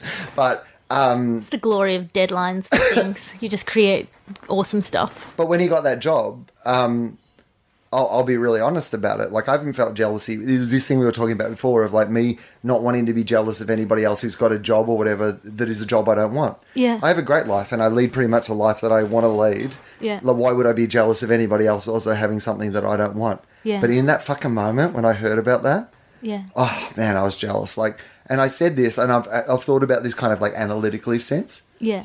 I reckon it took me two minutes. Two I reckon minutes. there was two minutes where, and but here's the thing about living in the moment now, and the philosophy I have to that. As soon as I acknowledge I was feeling that, Yeah. I just acknowledged that I was feeling it. Yeah. Like I was just like, ah, okay, that's all right. You're allowed to be jealous because you know what? You know that if you'd been given that opportunity, that you would have done a good job. Yeah. Now move your thought pro, and you know you're at a point in your life where you would love something like that, and you think you're ready to do it and do it well, and you understand that that would be a door opening. Yeah. That if I took that opportunity, I could turn into the career that I've wanted in America. Yeah. And I saw that for a moment. And you know what? It's fine for me to acknowledge that, and it's fine for me to have that moment because I would want that. Then I was really happy, Yeah. and, and I'm not uh, self mythologizing here Uh, because otherwise I just wouldn't tell this story, you know. what I mean? Yeah. But I, I was really happy how quickly it passed and how quickly I moved on to. Oh my god, I'm so excited for Ronny. Yeah. And that now is my only thought about it. Like I don't now when I think about it, I none of the jealousy is there because I had that moment Yeah. and I processed that it was okay for me to feel that because Oh, you man, know I, would have loved it. I would have. Like. But then would I, was like, well, this guy's my mate and I think he's fucking great. And you know what? It's his time and he's ready and he'll fucking nail it. And that's all I feel about it now. And he will continue with his project of making being Chinese cool. well, I'm not sure. I'm not comfortable with that. That's what he, that's what he said. I thought that was so funny. Oh man, he's funny, man. I love Well, it. luckily, there's not a big untapped market there that he could. Oh, Oh. man, that's maybe that's what I've got to do. I've got to go after the Chinese Daily Show. Yeah. that's my point of difference. That's your point of difference, Yeah. exactly. I just, I do think. I'll just go over there and do a like a satire show, but is totally government approved. I will just totally sell out to be the biggest act in China. I think every young white man should go be a minority for six months to a year, just anywhere that they're a minority. Just go and be a minority for a bit. How do you feel about? Um, uh, uh, this is a question I'm sure you get asked all the time. I, I am not asking it in the way that people ordinarily ask you this question. Uh, over the last few years, uh, particularly with the rise of the internet and all the various voices that you hear, um, I, it always amazes me when somebody says something like Twitter is a terrible thing. I'm like, well, actually, you know what? You choose who to follow. You're making terrible choices. Yeah. I my brain has been opened, expanded, and exploded by the voices that I've heard through the people I follow on Twitter. now I follow people that I don't agree with, people that uh, like I don't know, people who have eighty fucking followers, but somebody they once tweeted something like that I thought was really interesting, and now I've just kept in touch with them. Yeah. And every one of those experiences has informed, and those voices has informed who I am today. It's fucking amazing It's amazing. one of the biggest things that I like struggle with all the time is how unaware. Of course, I was always aware of it, and I don't want to like downplay that or overplay it, but I certainly want to acknowledge. I've I have worked in an industry that is dominated by men, mm. and really, I've never done much to stop and question it Yeah. Like I'm not saying that like I mean I've encouraged female comedians and I feel like I've, I have been supportive and I try to like yeah get new people on this podcast and I've one of my philosophies is that people know if they re- listen regularly is I try to have an equal amount of women and men on this podcast and but this is I'm 41 and Yeah. I've been doing this for 20 years and you know, I feel like this is just now where I'm changing it now. And it kind of embarrasses me sometimes that, you know, that I was, even though I was aware of it, Yeah. I wasn't stopping every day and going, hang on, what am I doing to fix this? You know, what is my role in making this? So now I ask you the question that you've been asked a million times, but hopefully now that I've put it in context, you understand I'm asking it for a different reason. How have you found being a woman in comedy? it's interesting. I so this uh, it goes back to me being a twin, a, a split gender twin, as it were. Um, I never thought of myself as a girl for a long time, and and I've told you a little bit about my kind of sexual history. God, I hope Dad doesn't listen to this. Um, G'day, Dad. but I hit being a woman late, like being aware of myself as a woman, as anything other than a giant floating head. So I didn't feel, I didn't feel that barrier until later. By the way, for a dad listening to this podcast, I reckon hearing that your daughter wasn't really into that sort of stuff until she was 23 mm-hmm. and on her second degree at one of the world's most prestigious universities is probably about the best news that you could possibly have. You do not Unless he, you think he's living in a world where you are still keeping yourself for marriage. oh, no, he does think that? Okay. Well, g'day, Dad. Sorry. Sorry, shouldn't have tuned in, mate. Oh my god, my dad tweeted at me the other day, and it was just the most because he's been on Twitter since 2009. He's a professor of law and media and communications at UTS, and he'd been on Twitter, never tweeted anything. And the other day, I had a slightly annoying interaction with somebody in the industry who sort of pinged me for tweeting at Marc Maron, uh, as lo- as though I was going above my station. Oh, that you're not allowed to tweet Marc Maron? What, Yeah. did, what did you tweet to Marc Maron? Well, I said, "Hey man, do you want to get a cup of tea?" But you guys, you have met Marc Maron Yes, because I was there at the uh, the LA Podcast Festival Yes. when you were on his podcast. Yeah, technically, um, I was. I mean, but you were, yeah, I was. and you met him that day, and you guys like so. I mean, we had had some conversations Right. enough that when I tweeted it, I thought, would I say this if he wasn't famous? Yes, this is what I would say if he was famous. Uh, and the guy was like, "Nice casual try, Alice," and I was like, "You're a cockhead." yeah, yeah, totally. But he said it at six o'clock in the morning, so I got to like yeah. go to sleep and think about my response. And I, I did a relatively measured response, I thought. But then I wrote a furious limerick um, on Twitter, which I thought was quite funny. Uh, the punchline Uh, this is the first time ever that I've heard of a conflict being resolved by a furious limerick. By the way, I don't think this resolved the conflict. Oh, This okay. this fired up a bit. This was your version of like an Eminem style Eight Mile rap battle. You were like, "Here you go. Here's our fucking. Here's my vengeance. Yeah. I'm gonna fucking drop a dirty limerick on you." And and I Are you looking it up? Are you going to tell me what? Yeah, the I'm gonna tell you what it is, just- because everybody because at home want- wants to know. No, I mean I want to know, but also everybody at home wants to know. Yeah, and I, I'm going to read this out not because I think I'm an awesome limerick No, writer no. slash tweeter, space, but because my dad is just so like okay. So to put this in context, my dad is very much the patriarch. He's very uh, righteous in a way that is difficult to argue with him having high expectations of you because he has high expectations for himself. Mm-hmm. Like he looked after mum for 33 years. He looked after us. He, you know, he was just irreproachable. Uh, is that a word? Yes, that is a word. I And mean, it's a word now. made it. I made it into a word. And uh, so this annoying person pinged me for my presumption in talking to Marc Maron, and I wrote. Uh, I, I, wrote a, a nice enough reply. Also, BT Dubs, uh, why are you getting involved in this, dude? Why is some random fucking dude or woman, whatever? Well, this is um, obliquely like- a, a response. I felt like that was a gendered thing. I don't think he would have done that if I'd been a guy. I don't think he would have felt it was presumptuous. Interesting. I, I, I- and that's a that could just be me projecting, but that's why I thought of it Who when you asked knows? that question. But that's but I mean this is the most interesting thing about this when you start thinking about these things is like I don't perceive that as being the case, but how the fuck would I know? I- like because I have grown up being me and a white man and not expecting that sort of thing. I was did uh, a, a, it was a I can't you know what it's called. Hmm. They have it every year at the Melbourne Comedy Festival. It's for women in comedy. Oh yeah, the uh, um, and they have forums and stuff. yeah, yeah. Cheese Louise, is Yeah, that what it's Louise called? is what it is. Um, and one year I spoke on a panel, and I was speaking to people about the idea of like, you know, if you know someone who's on the radio or whatever, you, you might as well reach out because you never Yeah. know unless you ask.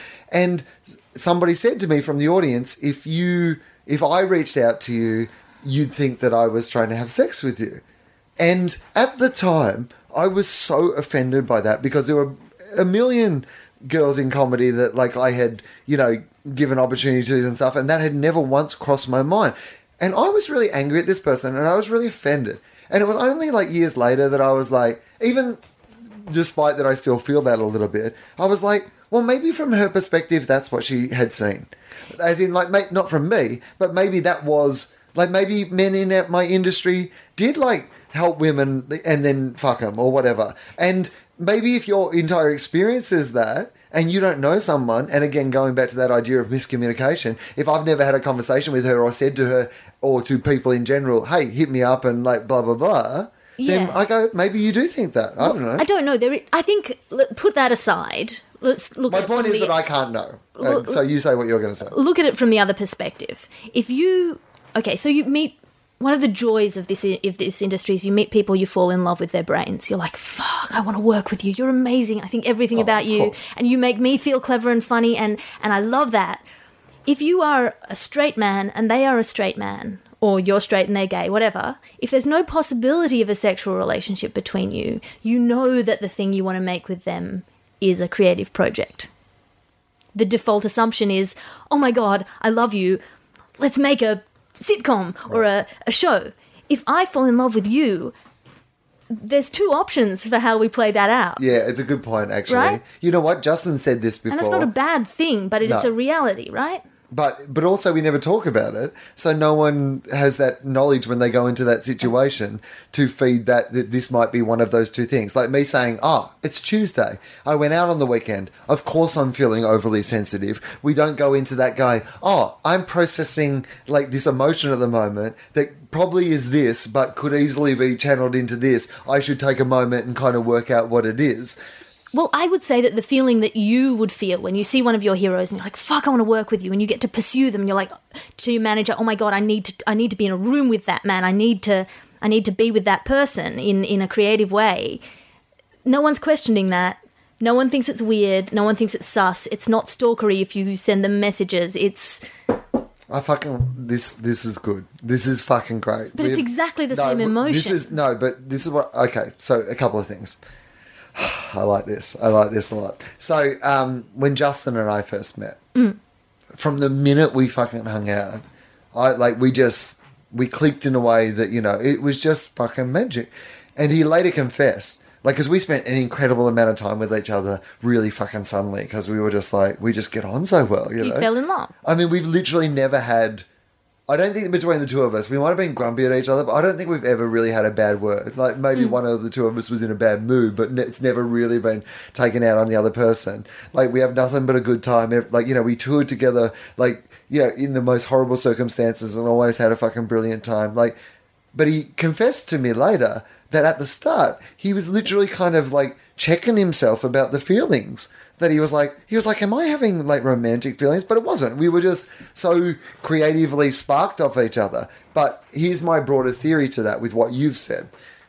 I think those things are so interconnected that i totally fucking get why you know that happens. And I totally get why, you know, it's a cliche, but everyone goes in the school play and they all have sex with each other or whatever, or every, you know, adult play, everyone's fucking each other, those sort of things. Because there is a, like, in, in a Venn diagram sense, they're not the same thing, but there's a large overlap between those things that makes that all a bit messy. But even more than that, I reckon this is why when creative partnerships break up, so often they break up in such a fucking poisonous fashion. Oh, because yeah. much like relationships, when you had something so good with somebody, Yeah.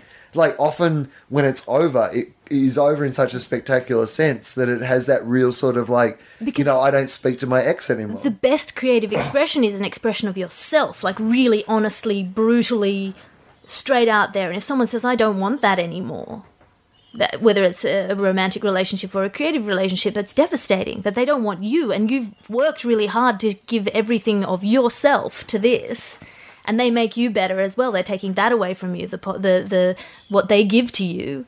And then there's the third thing that you've built together, whatever it is. If it's a sitcom and you've written it together, then there's copyright issues when you break apart because neither of Yeah, you created it. it's like a it. divorce. Neither of you created it. No, you created it together. The the, and the no separation of the assets will ever actually literally separate the thing that you can't. you can't You because can't it's split it apart. it only existed in the joining of you two. Well, Adam Spencer wouldn't mind me saying this, and I, I don't mean to say it in any mean way, but you know, we never like we got along great on the radio, mm. but we didn't even necessarily get along great in the music all the time. Mm. You know, there were times where we had a really poisonous relationship, and in the five years we worked together, we did not visit each other's house socially once. Mm. But we made some of the best stuff together that like I've ever made in my life because he brings out something in me that raises me to a higher level and hopefully, you know, it's the same in reverse. And whatever that was, it was like but you know, by the end of it, it was like fucking hard for us both. And like this is certainly not from my way to hit like He's was your biker boyfriend who fucking you had amazing sex with. That's Right. who he is. He's the one who like everyone's like he's not good for you, but you know he's so good for you. Right. And it's like one of those things but also even just now like he's still our relationship is still so complicated. Yeah. like we did the reunion like the they had this 30 years of like triple j and so we Oh, did a radio show together and it was like 10 years since we'd done it. And at times it was magic and at times you were like oh this is why we don't do it anymore. Like it was all there in that moment and it was wonderful and, and i love him and i will always love him. But at the same time you know we weren't it's like I, that's what I think. I, I like that. I like what you've like identified there. So that's cool. So have you uh, brought I up the limerick? Yeah, so this is the thing. Uh, bear in mind when my dad sees me do comedy, he'll always say this. No matter what the comedy is, he'll say, "That was really good, Alice. I didn't like to see you swear." Uh-huh. Uh, so that bear in mind that. And No, then that's good. I said on this playing with the Twitter character count. Um, there once was a man, to be blunt, who always was taking affront. He'd go onto Twitter and, feeling real bitter, would make of himself quite a Did you leave it blank? Or yeah, because you ran out of characters at that point Oh. on Twitter. Uh, Oh, that's. I mean, that is very clever already. That you've but managed to construct a limerick in the limited format of Twitter that runs out at the perfect time for the punchline. I mean, that already to I me, may have peaked. uh, like an, on a technical level, I admire the craft. that's Oh, thank all I'm you. saying. and then my dad said, in response to that, his first tweet ever, Uh-huh. disgruntled person. I mean, is that him being funny? Maybe. Yes, it is him being funny. it's, him expressing his disapproval of me, like swearing, and I'm just sitting there in shock, going, "I've made my dad think the word cunt." I can't believe, and it was just, No, no, no, no. If it's not in his brain, then he doesn't go there. and then And then he's uh, if it came into his own head, you didn't say I it. I didn't say it, and then I, He t- thought it. I texted Don't be angry him, at you. Be I- angry at his brain. I texted him. I said, "You're on Twitter?" Question mark exclamation mark, and he replied, "I am across all internets." Really? I'm like, my dad is cooler than me. This is the worst thing Oh, that's ever happened. if he's cool, then he's got to be cool with swearing because there's some fucking shit on the internet that he is going to find that's really going to blow his mind. He, I mean, we were talking about this in the little break we had, but um, I honestly believe this is the case. Like when when you were talking before about the idea of wanting to convey complex ideas, but in like a more simple way. But I also think it goes to your idea of like organized chaos. Is like, of course you swear that's how you communicate those ideas but that's also you like not wanting to be defined by being this like you know bookish intellectual non-drinking you know person Yeah. this is you like well yeah but i fucking swear yeah, yeah, yeah. that's your rough it that's your but it's uh, like a calculated It's just rough poking edges that. Yeah. Don't tell me who I am. I'll tell you who I am. I love it. All right. So uh, this is great. So here's where we're at. We know that um, that you've been shaped, obviously, in part by like you know the the you know the story that you have, like most people are. But yours is probably just one that people at least think on the surface it's easier for them to identify. You know what I mean? Like a lot of other people's same things are just more hidden away. Yeah. Uh, we get that your dad um, doesn't like you swearing, no.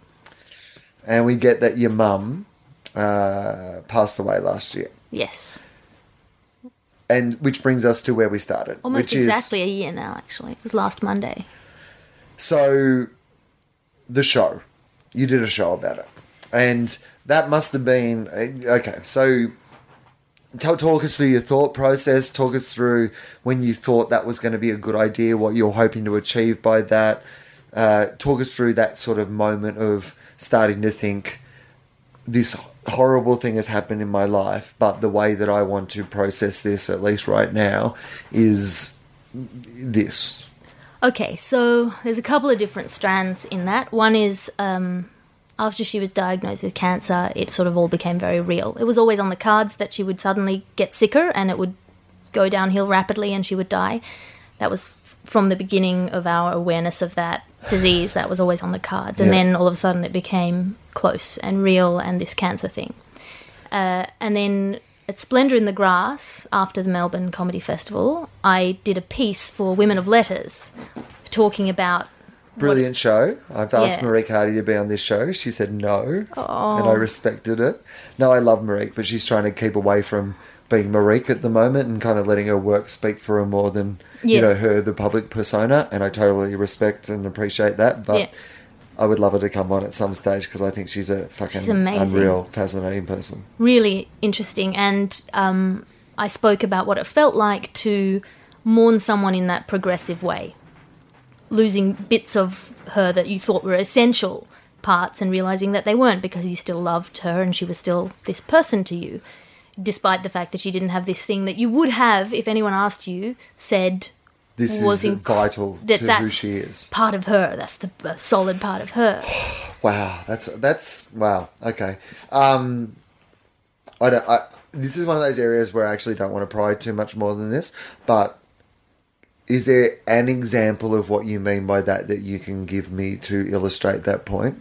That isn't uncomfortable for you to say. If it is, let's just move on to something else. It's fine. I don't.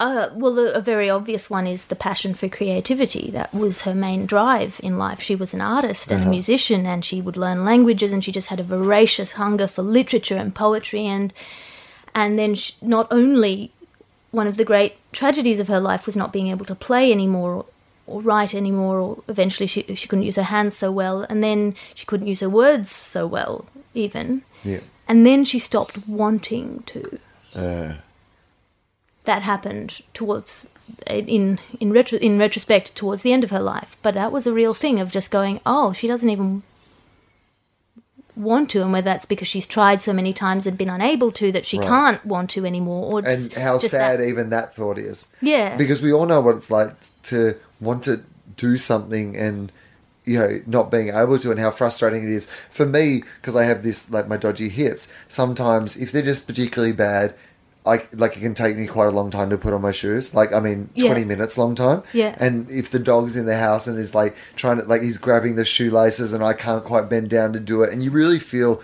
incapable. But this is like that's like the smallest like window into like yeah of course, there's a point where maybe you would give up if that is it, but you don't know. and if it's inside your own brain and then there's that for me looking at that and the question of like would you rather if you get your leg bitten off by a shark would you rather feel that Yeah. really feel it as Uh-huh. it's happening or would you rather be the person who just walks out of the surf and, it's like what what you Yeah. know like Yeah, yeah, yeah. what's more horrifying what's more grotesque is you know and so i wrote this piece and then i thought i've never asked mum Here's what I'd like, just for the Yeah. to answer that question. I'd like to be the person, and this is pretty much how I live my life. By the way, here's the big secret. Um, I would like to be the person who walked out of the surf with the leg that was missing, and I didn't know that it was missing. Yeah. And then what later I would do is I would go to the internet, I would read about people who had experienced the other thing, and then after a while I'd tell that story enough times that I would believe that happened to me, and I would have this awesome story, and I would have experienced it, but I would have had had to go through but it. you know will you're not allowed to lose a leg at this point people find it difficult Oh. enough telling the difference between you and adam hills You'll love this. I was um, on Twitter the other day, and Adam Goodes, uh, the footballer, the amazing footballer who I'd also love to come on this show, and uh, Adam Goodes I, I'm going to wait a while to ask him. I do know a way to ask him. I know someone who knows him well, but um, I didn't want to feel like You're to him that I was like yeah. jumping in on, you know, I want to have him on to talk to him in the same way as I would talk to anyone. He was had been on my list for this podcast since when I started it. So, Hmm. Um, but I hope at one stage in the future that might happen. But he's become an ambassador for David Jones, the department store in Australia. Uh, for our international listeners, Adam Goodes, you might know about him. I've talked about him on my other podcasts. But Adam Goodes is an Indigenous player who played in the AFL, who won the highest honour in the AFL twice. He won two premierships, I think, as well. Uh, one of the highest played games of all time.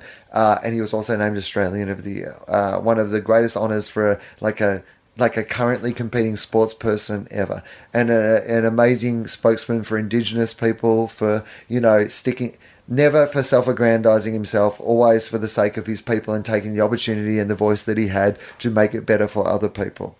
Uh, there was a racism scandal in the AFL. I, I don't want to get bogged down in the detail. I just want to say that he, he's become an ambassador for this uh, store, David Jones, and in the racists came out and abused. So on Twitter, I tweeted this. I said, uh, I thought tongue firmly in cheek. I thought very much enough that everybody would understand. I tweeted, uh, Oh, I saw this. Dear David Jones, I am outraged by your choice because I was just parroting the language of what everyone else was. Dear David Jones, I am outraged by the choices of Adam Goodes as ambassador. From now on, I will exclusively buy my white sheets at Myer, which is the other department Ku Klux. Klan reference, very good. I like yeah, I should have gone with KKK Mart, but I did not. I thought of it later, but I, uh, it was too late then. Everybody got the joke. It was yeah, well, everybody except for this one person who was so angry at me and thought I was being a racist, and I didn't want to respond like negatively to them because all they'd done is misconstrued it, and technically they were on the side of Adam Goodes in their response. Do you know what I mean? They just Yeah. misinterpreted what I was saying. Yeah. But then that was the first tweet, and I was like, "Nah, let it be." Mm-hmm. And then the second one came, Uh, and it said, "And by the way, at least Adam Goodes has two legs and can kick a football." now that was the moment where I was like, "Hey, uh, you've just called me on racism, and that's not me. That's the other white dude." right? Secondly, even if I was Adam Hills, the one, or if I, even if I had one foot. Can't come back on my racism with disability. like, yeah, no. That's not how it works. It's like uh, in Jon Ronson's book, you know, uh, so you've been publicly shamed. Yeah. It's that idea of like, yeah, yeah, it's terrible that the dentist killed Cecil the Lion, but you saying that you're going to rape his wife, that's also Yeah. terrible. Well, the people who are like you don't have the right just, you know, like, pro-lifers who who say that you know, who threaten to kill you. Like you're like, no, get your principles in line, dude. Right. Like at least be consistent. I mean, I'm the least consistent person in the world, but at least try to make it look like you're being consistent. I mean, technically, the least consistent person in the world would probably be at least consistent in their inconsistent, like, you Yeah, know, you mean? the only thing that is constant is change. To bring it back to You'd be like, whatever the, we think that is, it's the opposite. It's the opposite. Uh, okay, so um, it happens. It- you- so I wrote this then- piece for Yeah. Splendor, uh, for, and then I thought I've never asked my mum how she feels about all this stuff and about her using about me using her as material, which I Yeah. hadn't done until then. Not that it was material; it wasn't a funny piece, but I thought Oh, I, but it's talking about her, talking about her, yeah, of course. and and so I did a podcast with her. Um, after her first round of chemo, when they didn't know that it was terminal yet, but it was not looking good. Uh-huh. So it was like not not good news, and I thought I just need to talk to her about it. Then uh, it, was terminal, and the next sort of three four months were that particular thing, um, and it was a horrible a horrible cancer in the way that it worked. It was gruesome and grotesque and unpleasant, and she dealt with it incredibly well. Then they would start saying it's a month or two, a couple of months, maybe a couple of weeks, and I had a Sydney Fringe show coming up. And I thought maybe I should cancel this. I should I should cancel it because she is dying. And then I thought, well, she's always been dying. Right. She's always been that's always been my life is is is Yeah. not knowing and booking things in and, and planning things, knowing that at any time I might have to pull out. Right. And so I thought, well, let's see how it goes. I mean, and then I couldn't, I didn't have a show. Two weeks before the show, I called the Sydney Comedy Festival uh, and I said, um, I don't have a show. I think I have to pull it. And Shane, who was running it, said, You can cancel five minutes before the doors open. We'll just give people back their money. Which, I mean, that's an incredible thing. Like, It's amazing, that's an- right? yeah. That's amazing. They're lovely people. They're really yeah, but that's still next level. because also, and I don't know what he thought in that moment. He may have just gone, no, no, well, that's what we do. We're good people and we do that instinctively. Yeah. But maybe he also had some appreciation of where you were in your life and what was going on and Yeah. thought in that moment doing something good was probably what you fucking needed in your life. I don't know. It may not have been that. It may just have been regular standard policy. Either way, it's a fucking cool thing do. It was a really, I will never not appreciate that. And then it was four days before the show, and I didn't have anything. I pulled all my jokes down from Twitter. I pulled, you know, just wrote them down in a Word document, SBS articles that I'd written, and just had the jokes that I hadn't done on stage before in a pile. And then four days before the first trial, it was billed as a trial. Um, it was originally going to be a funny show about self help, and I just had this pile of jokes and no show. And I bumped into a guy that I used to run with. I used to do athletics with this guy, and he said, "What? Where are you off to?" I said, "I'm going to the hospital to visit my mum. She's very sick." And he said, "Oh yeah, I'd heard that." And then he kept talking to me about my mum being sick, like he knew all of the things that were going on. Uh, he must have heard through someone at the running squad, and and eventually I got a bit annoyed that he was kept te- telling me about my life, really. And he said, "What's well? What's it? What is it now?" And I said, I, "They think she has a couple of weeks." And he put his hand on my face and said, "Well, I believe God heals." And I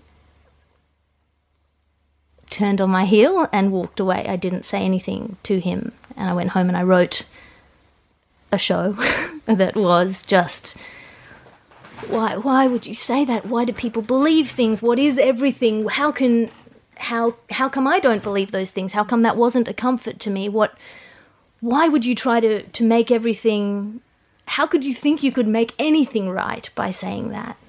How You know how you were inspired by that though?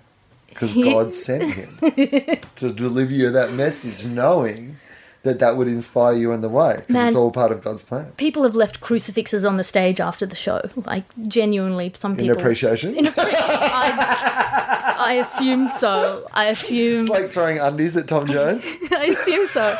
It's like I got a random dick pic once after a show saying that was a great show, as though that's what you. It's like a bunch of um, flowers. It's a standing ovation of sorts. Yeah, I guess. I assume. I assume. I it just so I wrote I wrote that show. I had a pile of jokes Uh-huh. on one side, and then just the story, the raw story on the right hand side, and then I that trial show I did kind of on the fly. I did the TEDx talk that day. Um, and then I did this trial show that was mum was still alive and I was just talking about what I wanted and, and, and how I uh, how I felt compelled to say that I loved her all the time, like all the time, and why that was, and what she'd given me, and what I could give her, not much, and and that was that trial show, and then uh, that was on the twenty eighth of September. On the twelfth of October, she died. So I rewrote the show and as I was rewriting it, I got to that paragraph that I wrote, which was the closing paragraph, which is what can I, you know, what can I give her? What I don't necessarily believe in a life after death. I don't, I don't. There's nothing I can give her other than saying I love you, and it's never going to be enough.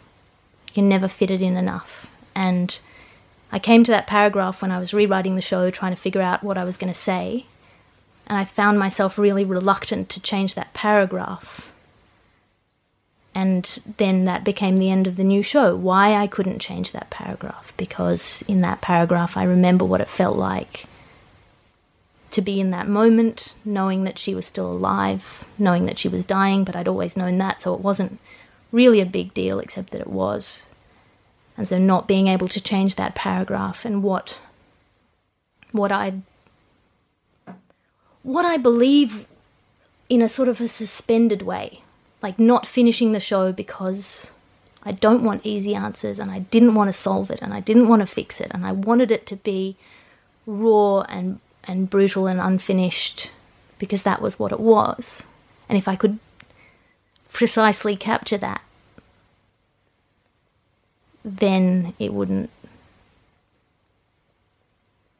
be out of control. I had other things I want to ask you, but that's a really nice way to finish. I got to be honest with you. Like it just feels like that's the finish of what we've done today. That was really beautiful. I pr- appreciate you sharing that with us. Um, did your dad say it? Yes. Did you swear in it? yes. How was that for him? Did you talk to him about how it was for him? He I mean, that must be. I I mean, I can't imagine. Tell me what. it was harder for my twin. Yeah. For for dad, he had a different relationship with mum. He saw her before she was sick. Uh huh. So by the time we knew her, she was already sick. So his experience of it all was very different, I think. So he came afterwards and he said that was a, a very good piece of art. Right. And my brother said, I can see how that was good, but I couldn't enjoy it. Well, I guess I mean to be honest, if if he could, then like it, you probably weren't telling them the truth. Yeah. Do you know what I mean? Like for you to be able to tell the truth about where you were at and where he who has had like the closest similar life that anyone can have to yeah. you, Oh yeah. if you were being if he'd enjoyed it like Yeah. if he'd like you know i mean that just would have been a sign that something was wrong either with the show or where was he was at in where he was at in that pro you know like Well, it's the difference between the kind of offense you feel when you see uh, someone making fun of a black guy on television and the kind of offense you feel if you're the black guy. yeah absolutely Like the feelings that I, you know, I'm, I'm, it was a as honest a show as I could make it, and I put as much comedy in as I could to make people listen and pay attention to it.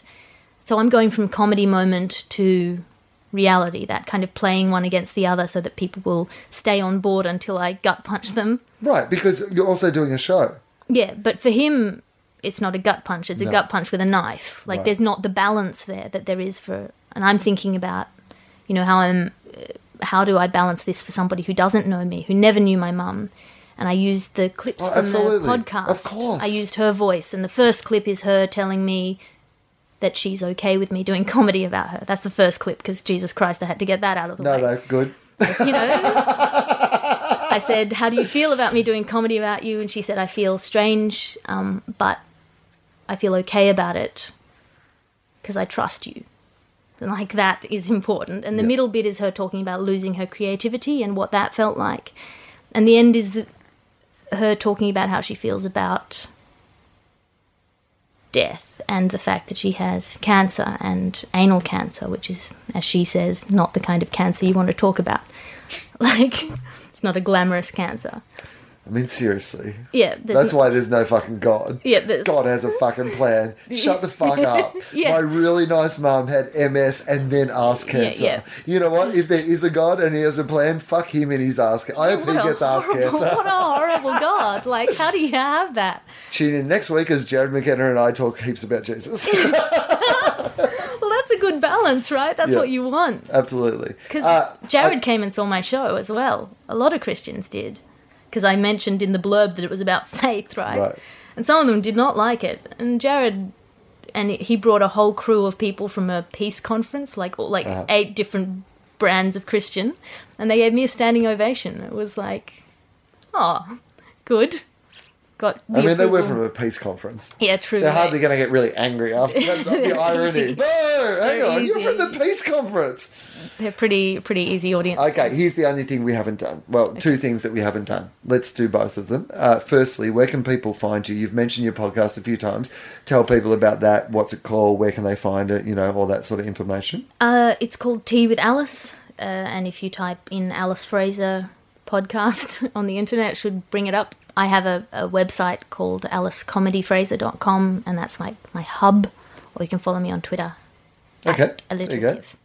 Um, it's been a real pleasure to have you on. Uh, I've loved this podcast for a, a whole bunch of different reasons. I knew when I asked you um, that it would be good. I had a, I had a good feeling. I felt like we'd have an interesting conversation, and I hope that's been interesting for people who maybe be only stumbling upon you, you know, for the first time. I hope, and I hope that people are going to, you know, go out and find your work after this. But I love this podcast for another reason, because we and, and it's so thematic to what we've spoken about today about you and your organized chaos and me my throwing out the fucking form and seeing where it goes we've got to the end alice but i haven't asked you the question i meant to ask at the start Yes. do you have a philosophy